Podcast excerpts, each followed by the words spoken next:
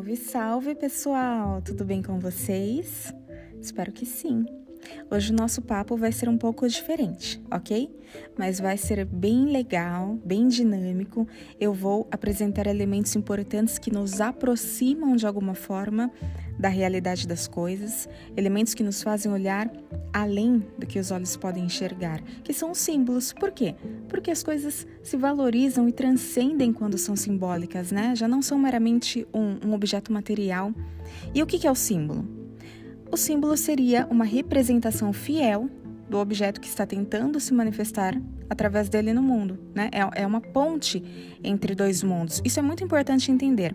Um verdadeiro símbolo é sempre uma ponte vertical entre uma essência e uma aparência. Ele revela algo ao mundo que não poderia se revelar sem ele, algo que não é próprio dessa dimensão, que não é próprio desse mundo material, por assim dizer. Por exemplo, uma ovelha. Simbolicamente, a ovelha está representando a inocência. Essa inocência não está no plano material, não está do lado dela. É uma ideia, né? é um, um arquétipo. Então, essa relação é vertical. Ovelha está no plano material, da aparência, e a inocência está lá em cima, está no plano das ideias, da percepção mental. E é exatamente aqui que habita a, a verdadeira essência da coisa ok? O símbolo sempre é baseado numa relação vertical. Representante e representado não estão no mesmo mundo. Um está no plano do pensamento e o outro está no plano material. E quando correspondem de maneira eficaz, como é o caso da, da ovelha, esse é um bom símbolo. Quer dizer, ele, ele representa bem a sua ideia no mundo, ele dá bem o seu recado. Outro detalhe importante é que o símbolo ele pode ter elementos contraditórios, e realmente tem. Né? Quem quer que estude o, o simbolismo, sobretudo nos livros fundamentais das ciências sagradas, entende que a contradição interna é um elemento constitutivo do símbolo. Quer dizer, o símbolo pode ser é, interpretado sempre de maneiras opostas. Ele tem o verso e o reverso contidos nele ok? Como uma moeda. E as duas faces estão presentes, estão contidas no mesmo símbolo. Você pega o, o leão, por exemplo. Ao mesmo tempo que o leão é nobre e manso, ele é o rei feroz e violento da floresta. Ou seja, ele é aquilo e o inverso exato daquilo. E o símbolo, ele tem uma característica intensiva, né? Ele sai de si e nos penetra. E assim fazendo, abre-nos uma visão mais ampla, uma percepção de presença. Quer dizer, quando refletimos acerca de determinados símbolos, eles nos ajudam a entender o mundo natural, o mundo físico, por assim dizer, e inclusive o mundo espiritual. Ou seja, eles são ponte entre o mundo material e o mundo espiritual. Obviamente, que há uma linha tênue entre contemplar os símbolos, ou seja, observar aquele elemento e reter a informação que ele carrega, né, aprender algo com ele, e a idolatria, a superstição, o engano.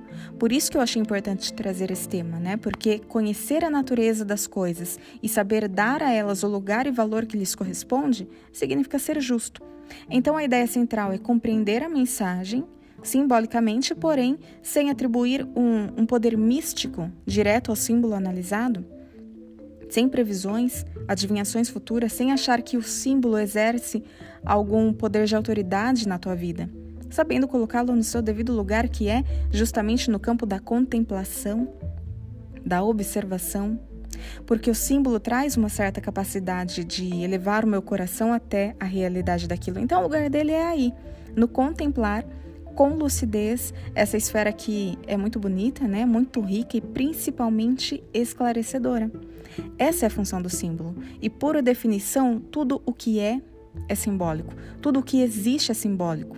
E por isso mesmo, perder a visão simbólica do mundo é uma das grandes tragédias do nosso tempo. Que se a gente parar para pensar, nós somos convidados a observar símbolos o tempo todo. Né? Você para para olhar o Sol, por exemplo. Sabemos que o Sol é a estrela central do, do sistema solar, né? Ele é o centro tudo gira em torno do Sol e através do processo de radiação, né, de onda, ondas eletromagnéticas, ocorre lá a transferência de calor. Sem ele, seria impossível ter vida na Terra. E aí a gente já pode traçar um, um paralelo simbólico. Dessa forma, que num liame de analogia que vai unindo, né, numa cadeia de, de símbolos, o ouro ao mel, o mel ao leão, o leão ao rei, o rei ao sol, o sol ao anjo e o anjo ao logos.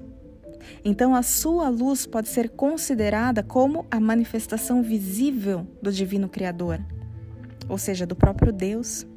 O ciclo do Sol, ou seja, o nascer e pôr do Sol, foi comparado em muitas culturas como símbolo do nascimento, da morte e da ressurreição, o que nos faz lembrar do ciclo da vida de quem?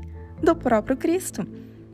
Então, na Bíblia, é, até, mesmo na Bíblia, se você pegar lá, o salmista se refere a Deus como o sol, né? O livro de Isaías fala a respeito do reino, e lá ele diz: é, O sol não será mais a sua luz, pois o Senhor será a sua luz para sempre. Agora, o sol é Deus? Não, claro que não. Por isso, não reverenciamos o Sol em hipótese alguma. O Sol é uma criatura de Deus e não o próprio Criador.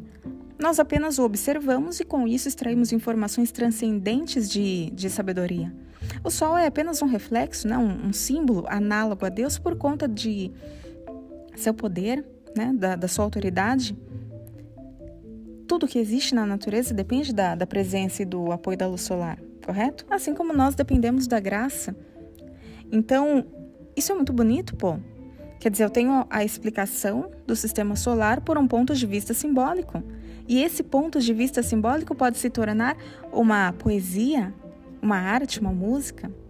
A astronomia dá conta de explicar de forma material a rotação do Sol, como que ele nasce, como ele se põe, ilumina e como o teu poder a tua luz, o teu calor, que são o elemento simbólico, interferem nesse processo. A explicação material é linda quando é entregada nesse todo. Mas, se a gente eliminar o aspecto simbólico, a vida vira uma tristeza. Né? Que tristeza onde tudo é material?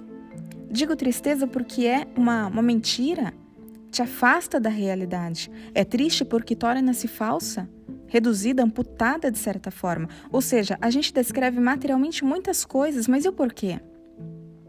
Há algo superior? Há algo que está além? Hoje eu quero falar de dois símbolos específicos que carregam o título desse episódio, que trazem em si a dupla natureza do olhar, o olhar da serpente e o olhar da pomba. Refiro-me a, a adoção de dois olhares sobre a vida rigorosamente distintos. Quando você pega lá o texto de Gênesis, onde o narrador descreve a queda do homem, vocês vão notar que é muito interessante porque ele começa contando a história do homem falando de uma característica da serpente. Ora, a serpente era mais astuta que todos os animais selvagens que Deus tinha feito.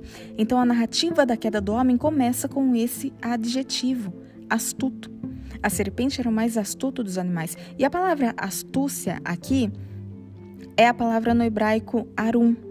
Astúcia, arum. Essa palavra tem uma conotação de astúcia, mas não necessariamente negativa. É uma astúcia no sentido de, de esperteza. Né? Inclusive, tem até uma ideia de sensibilidade. O arum é aquele que percebe as coisas, é aquele que é sensível ao mundo que está ao seu redor, ok? Ele não deixa os detalhes passarem de forma desapercebida. Aí, mais para frente, já no Novo Testamento, a gente encontra uma outra declaração incrível feita pelo próprio Cristo quando ele estava enviando os doze apóstolos para uma missão, que seria espalhar o evangelho, né, expulsar demônios, curar enfermos, e ele diz que está os enviando como ovelhas no meio de lobos. E neste momento, Jesus dá um comando impressionante. Portanto, sejam astutos como as serpentes e sem malícia como as pombas. Olha que incrível! Isso me pôs a refletir por, olha, muito tempo. O mais interessante nessa declaração é que Jesus está dizendo que existe uma característica da serpente do Éden, ou seja, do próprio Satanás, que é uma característica boa, e Jesus vai além ele vai falar que essa característica deve ser imitada por nós, o que torna a fala ainda mais interessante. A astúcia da serpente do Éden não é necessariamente uma coisa ruim. Aqui Jesus coloca como uma característica boa e que deve ser complementada com a característica da pomba, que por natureza é mais mansa. Né? A pomba traz a ideia de alguém que é bom, que é manso, simples. Não é por acaso que simboliza a paz. Outro ponto importante dessa fala de Jesus da adoção, né, desse olhar astuto sobre a vida, é que ela vai contra todo um pensamento, né, toda uma tradição que se formou principalmente entre os religiosos que costumam valorizar a ingenuidade, contrariando o que Jesus disse. A ingenuidade, a, a inocência nesse sentido meio tolo, ela não é uma característica boa, ela é ruim. A queda do homem se dá muito mais pela inocência, pela ingenuidade do homem do que por abraçar a corrupção a maldade de uma forma mais direta, o homem não cede imediatamente ao mal por causa da sua perversidade, mas ele é enganado por causa da sua ingenuidade. Na verdade, o mal prevalece contra o ingênuo. Aquela história, né? Ah, veio um cara aqui e se identificou como funcionário da NET e quer trocar meu aparelho. Aí você pensa, pô, mas eu não solicitei a troca, ninguém me avisou nada. Ah, mas ele estava de crachá. E daí que estava de crachá? Você vai sair abrindo a porta da tua casa para qualquer um entrar só porque ele diz? Só pelo uniforme? Outro exemplo também é aquele documentário que está na Netflix, O Golpista do Tinder. Quem assistiu aí? Fala exatamente sobre isso. Sobre um homem israelense, Simon Leviev, que se passou por um filho de magnata do, do ramo de diamantes para seduzir mulheres e depois roubar o dinheiro delas. Então ele tinha um, um perfil nas redes sociais bastante atrativo, onde ele exibia né, carros, festas, um, um, estilo de vida muito luxuoso e em questão de dias criava toda uma história de amor, fazendo a, a vítima acreditar que eles tinham um romance, né, uma conexão super intensa. Depois ele inventa que ele tava, tinha inimigos lá atrás dele, né? Que ele e sua equipe corriam riscos e que suas contas foram bloqueadas e precisava urgente de quê? de money. Né? E para ajudar o, o milionário, elas davam seus pulos, vendiam tudo que tinham, né? faziam empréstimos. Ele roubou, se não me engano, ao, ao todo mais de 10 milhões de dólares. Acho que é isso. A mulherada se endividava toda para arranjar dinheiro para ele. Faziam empréstimo daqui dali, um atrás do outro. Mano, uma loucura. E qual que era a, a característica predominante em comum entre essas mulheres que caíram no golpe? Justamente a inocência. A ingenuidade cega, tola, né, que age somente pela emoção. E no final das contas, mesmo muitas mulheres denunciando o golpe, elas perderam na justiça. E estão aí, até hoje, pagando a, as champas, os carros, os hotéis de luxo que ele e toda uma galera desfrutou. Por quê? Porque o mal prevalece contra o ingênuo. Isso é muito importante saber. E vale para o mundo espiritual também. Pô, você vai sair por aí soprando canela pela casa toda, só porque alguém disse que é legal, que você vai prosperar fazendo isso. Que é energia, que tudo é energia. Ah, aí não dá, né, pô? Quer dizer, você faz o que quer. Mas não deixa de ser uma clara evidência de ingenuidade envolver-se com uma coisa tão séria no mundo espiritual que é o ocultismo, sem ter muita noção de quem está por trás disso e da dimensão que pode se tornar, né? Porque se tratando de ocultismo, vale o questionamento: o que está por trás disso? Dos dois poderes que agem na Terra, qual que vai me retribuir, qual que vai me beneficiar através desse ritual que eu estou oferecendo? Você entendeu? Fica ligeiro. Inclusive, a palavra Arum, ela aparece novamente no, no livro de Provérbios, dizendo que o Arum, traduzido para prudente ou astuto, o Arum percebe o perigo e busca refúgio, enquanto que o ingênuo segue adiante e sofre as consequências. Então ele vai colocar em oposição à astúcia o ingênuo mesmo, o inexperiente. Mas aqui o inexperiente é uma palavra curiosa, porque ela vem da palavra patá, que significa literalmente aberto. Então, aqui, o contrário de, de astuto, de esperto, é aquele que tem a mente aberta. E mente aberta dentro da linguagem bíblica é algo ruim. Porque a ideia de mente aberta aqui é aquele que está aberto a ser enganado, aberto a qualquer possibilidade e assim é visto como presa fácil. É enganado facilmente, pois é ingênuo, tolo demais, não faz uso algum da astúcia, né, da, da esperteza, da prudência. Tem até uma frase que diz: tenha a mente aberta, mas não aberta o suficiente para o teu cérebro cair no chão. Quer dizer, então ter a mente aberta é uma coisa importante, mas ter a mente aberta demais significa que você é um tolo, que você não tem esperteza, não tem princípios fundamentais que são inegociáveis. É preciso prudência, né, portanto, para saber escolher no que você é aberto e quais princípios você não negocia, quais são os princípios que vão te guiar na vida e que você não está disposto a abrir mão. O homem tem dois olhos, não um. Portanto, deveria cultivar os dois tipos de olhar: o olhar simples, manso da pomba e o olhar astuto, esperto da serpente. Interessante que esse duplo olhar ele está muito bem representado em uma imagem lá do, do século VI, que é uma das imagens mais antigas do Cristo, né, na qual ele aparece com dois olhos bastante diferentes um do outro. Um dos olhos sugere calma, uma mansidão, uma certa delicadeza, bondade. No outro, a íris está mais escura, sabe? A, a sobrancelha está erguida, levemente arqueada, sugerindo uma certa agressividade, uma dureza, gravidade. Se não fosse uma representação do Cristo, você diria que se torna, que, que se trata de, de um olhar maligno, diabólico, né? Porque parece que ele está te julgando, sabe? Porém, o que essa imagem sugere é a necessidade de ter o olhar de pomba e olhar de serpente. É importante saber articular os dois olhos. A maioria das pessoas de bem acha que todo mundo deve agir sempre como, como pomba, esse animal tão, tão dócil, tão tonto, né? De fato, é preciso cultivar a inocência para contemplar a realidade. Afinal, o mundo não é mau, sombrio, cruel o tempo todo. Nem todas as pessoas são canalhas maléficas, medíocres. E mesmo um canalha tem em si coisas boas que somente um olhar de pomba é capaz de captar. Portanto, é preciso nutrir esse olhar inocente, né, mais passivo, mais doce, sobretudo na relação com as pessoas que se ama. O olhar da contemplação amorosa, o olhar da mansidão, o olhar que perdoa, que ama acima de tudo, é realmente fundamental. Mas existe esse outro olhar também fundamental e ele é agudo, penetrante, é esperto, astuto, dotado de certo ardil. É o olhar da serpente. Quer dizer, sem a articulação desses dois olhares, não é possível enxergar a realidade das coisas com profundidade. E se a gente parar para pensar, a, a serpente é um bicho que rasteja, que está sempre com a boca colada ao chão, não é incomum que os contos de nossa tradição que começam com uma serpente mostrem, no último capítulo, um dragão. Voltando em Gênesis, do Antigo Testamento, o primeiro animal que aparece é uma cobra que fala.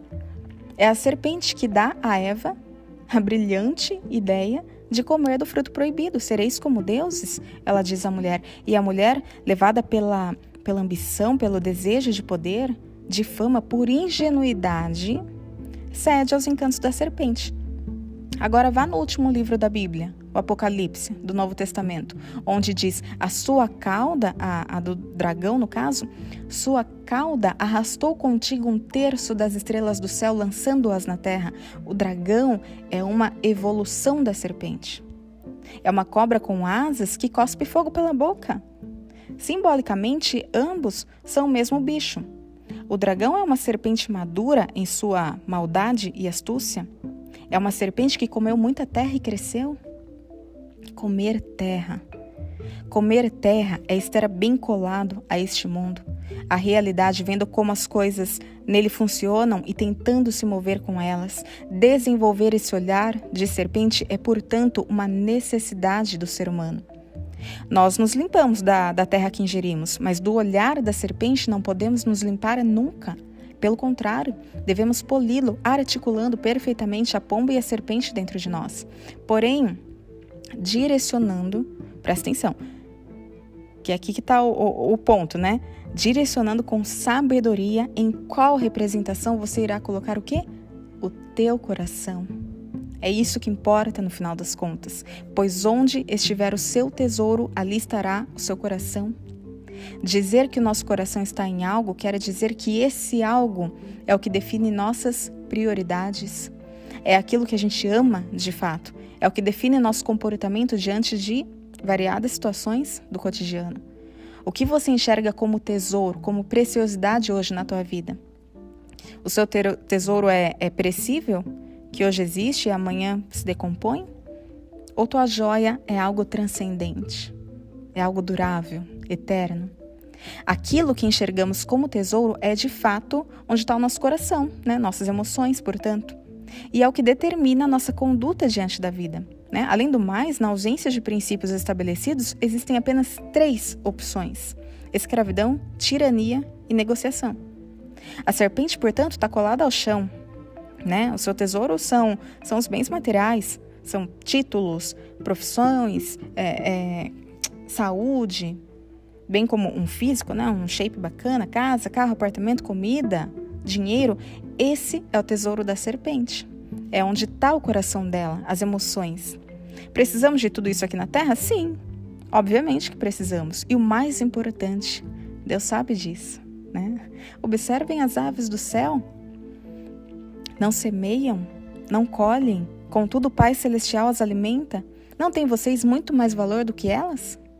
Por que vocês se preocupam com roupas? Vejam como crescem os lírios do campo. Cara, você já parou para contemplar a beleza de um lírio do campo? É a coisa mais, mais linda, fina desse mundo.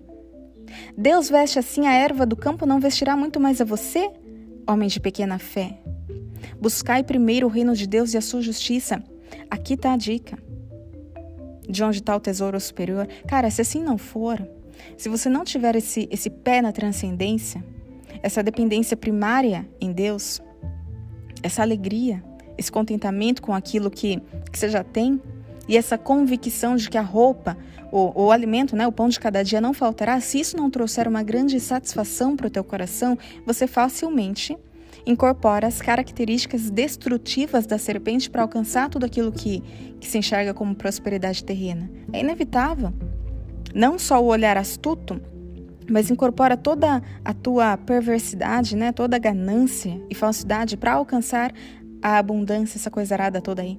Ou seja, o sujeito ganancioso, né, que é o, o desejo desenfreado de poder, de domínio, passa a mentir, a roubar, a prostituir, a matar pelo lucro ilícito. A ganância é destrutiva por isso, porque ela te faz escravo, te põe de joelhos diante da matéria, diante do pó.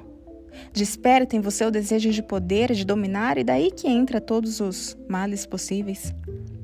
Porque o amor ao dinheiro é a raiz de todos os males, todos.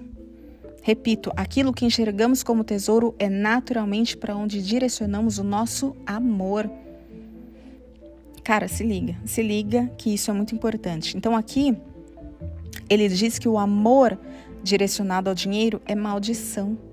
E já ouvi gente falando já que, que essa frase é uma crença limitante, né? A galerinha aí do, do crença limitante. E eu pensei, quem dera fosse. Quem dera esse pensamento limitasse as pessoas de fato nas suas más inclinações ambiciosas, mas não, gente. Isso não ocorre, infelizmente. Não seja ingênuo, essa crença não limita ninguém. As pessoas, no geral, amam o dinheiro mesmo as mais pobres. E quando elas amam o dinheiro, naturalmente tornam-se servos, escravos dele. E acredite, o dinheiro é um péssimo senhor. Né? Ordena a mentira, a soberba, a inveja, as confusões, a bruxaria, aos meios ocultos para se alcançar prosperidade terrena. Ele é um péssimo, péssimo senhor. Claro que não há problemas em ganhar muito dinheiro, né, ser bem-sucedido nos seus negócios. Aliás, Deus tem prazer em abençoar os seus. Agora, amar ao dinheiro é se curvar diante dele. Sim, Senhor, sim, Senhor, sim, Senhor. É a receita perfeita para o fracasso, né? Seja em vida ou depois dela. Então, o problema aqui está no amor. A ideia central é buscar primeiro o reino de Deus, elevando os olhos para o alto. E quando você faz isso, você estabelece o reino de Deus na sua vida. Portanto, os princípios de Deus tornam-se tesouro, tornam-se a rocha, o solo firme onde você pode pisar, que são as coisas do alto. Não é à toa que o primeiro mandamento é amar a Deus. Direciona, portanto, o teu amor para a coisa certa. Amar a Deus é sinônimo de amar aquilo que é eterno. Amar as almas, né, as pessoas, é amar a verdade, a justiça, o perdão, a liberdade individual, a caridade, a honra, a submissão, a benevolência acima de coisas, tá? O dinheiro é uma coisa. Deve existir uma hierarquia de prioridades na nossa cabeça, uma noção básica daquilo que vale Ou não vale receber todo o, o meu amor, né? Sedimentando, ou seja, reposicionando na tua mente aquilo que é tesouro. Não, não, isso aqui é, é meu tesouro. Isso aqui tem um valor precioso na minha vida e eu não abro mão dessa joia. Daquilo que é perecível, banalidade. Quer dizer, teu filho derruba uma, uma taça de cristal no chão, novinha. E aquilo mexe com tuas emoções de tal forma que ah, você grita de ódio. Você quebrou minha taça. Você acaba com a noite com alegria, né? Mediante uma, uma histeria maluca que denuncia onde está o seu amor. Mesmo que de forma inconsciente, percebe? Carro importante é, mas não mais que o perdão doado e recebido. Saúde é importante é, mas não mais que a liberdade individual. Saber categorizar as coisas, dar a elas o valor que lhes corresponde, é saber agir com sabedoria. Às vezes você está dando um valor exacerbado a coisas transitórias, passageiras, que não merecem o teu amor. E como saber se isso acontece? Observe aquilo que mais mexe com tuas emoções. Onde estiver o seu tesouro, ali estará o seu coração. Coração, emoção. Cara, quer um, um exemplo muito, muito claro disso? Esses dias uma mulher perguntou lá pro doutor Ítalo, Ítalo Marcilli, que é um, um médico psiquiatra que eu admiro muito, e ela falou assim: é, Doutor, fui roubada e levaram minha aliança de 15 anos de noivado e casamento. Ela ainda pontua, né, que é de noivado e casamento, para ele, para ele sentir a gravidade do, do absurdo, do problema que ela estava enfrentando. Aí ele diz assim: Aí ela, ela segue, né? Difícil não ter raiva. Quer dizer, ela estava perguntando se teria como não sentir ódio, né? Histérica que devia estar, tá, com, com ódio no, no coração. Sabe o que, que ele respondeu? Vou te ajudar. Roubaram o meu pai e levaram a vida dele. Na ocasião, ele havia perdido o pai há pouco mais de um mês, né? Isso foi ano passado, em um assalto seguido de morte. Então você percebe a dimensão de um amor para o outro, né? Para onde essa mulher estava direcionando o, o, amor dela até esse momento? Para o pó. O que, que, é um anel para mexer tanto com, a, com as emoções do indivíduo? A ponto de, ah, de deixar histérica, com ódio? Na verdade, ela está amando aquilo que não é amável. Que o ideal seria apenas gostar. Né? Quer dizer, pô, que pena. Mas perdeu, perdeu. Fazer o quê? A joia mesmo é aquilo que está do lado dela, né? O, o marido, o casamento. A gente não pode perder essa noção básica de gradação, de hierarquia. A nossa reação perante a, a perda de um objeto não deveria ser a mesma reação como a de quem perde um filho, pô. Esse é um, é um sintoma grave de desorientação. O que, que é um anel perto de uma alma? Então, às vezes, a, a vida da pessoa é um inferno, né? Torna a vida da família, inclusive, um inferno também, por falta de noção de gradação. É preciso, portanto, estar instalado na realidade, né? Conseguir dar nome para as coisas para conseguir diminuir essa ah, histeria maluca e, sobretudo, confessar essa tua banalidade, conseguir declarar que você é, incensa a banalidade, né? Que você é hiperativo, reativo à banalidade para conseguir de fato mudar o nosso tamanho né? O, o, nosso tamanho interior, o tamanho da nossa alma enquanto ser humano, ele pode ser de algum modo medido pela qualidade dos nossos amores. Então, a qualidade dos nossos amores, no fundo, no fundo, eles revelam a qualidade da nossa vida, a qualidade daquilo de que de fato a gente é, portanto. Se a gente ama coisas que são banais, coisas que se decompõem, que se degeneram, não tenha dúvidas. Você vai ser uma, uma pessoa triste, as chances de se tornar um, um neurótico, um medroso, um covarde são muito grandes. Se você se sente dessa forma, né, triste, está sempre com, com medo de perder, você pode investigar a qualidade dos teus amores. Pode ser que a qualidade dos teus amores é baixa. Né? Não estou dizendo que você é baixo, estou dizendo que provavelmente para onde vai o teu amor é para lugares e coisas perecíveis, para relações perecíveis, para prazeres efêmeros. Quando você coloca o coração nessas coisas, você se transforma num covarde, pois vive a vida com medo de perder, porque de fato são coisas que naturalmente se perdem. São coisas frágeis, instáveis, fazendo com que tuas emoções também sejam. Então, assim, ó, diversão, né? Esses, esses prazeres, comprar um, um carro novo, prosperar, comer um hambúrguer, viajar, tomar uma cevinha, tudo isso é muito bom, claro que é. Mas quando isso é a finalidade última na vida, né? Quer dizer, a finalidade última é obter esses prazeres. Quando a minha mente, o meu coração, as minhas preocupações estão concentradas nisso, nesse tipo de objeto, eu me diminuo. Quer dizer, transforma-se o amador na coisa amada. Então, as nossas emoções, o nosso amor vai depender da nobreza do objeto para o qual esse amor está voltado. Então, quanto mais nobre o objeto, mais o amor também se eleva. Hoje nota-se que, que nossas vidas estão sendo construídas e fundamentadas sobre aquilo que é efêmero. Na mente das pessoas existe uma falta de noção de hierarquia muito grande, né? Quer dizer, os princípios de uma serpente estão superiores aos princípios da pomba. Realmente, pessoal, a, a, nossa tendência é gostar, é ir atrás daquilo que afaga os nossos sentidos, né, que nos dá prazer sensível. Mas refletindo melhor sobre isso, nós vamos elevando a qualidade dos nossos amores. Uma pessoa que é capaz de amar o outro, por exemplo, né, que, que se abre para uma outra pessoa, já elevou o seu nível, porque o outro é sempre mais nobre do que qualquer objeto que eu posso ter na vida. Né? Se trata de uma coisa que é superior, né? que, que são almas, e almas são eternas. São amores que, de certa forma, nos levam a Deus. Mas por quê? Porque eles refletem Deus. É preciso vontade, anseio de eternidade para olhar além do materialismo e da face latente e reducionista que se apresentam os acontecimentos da vida.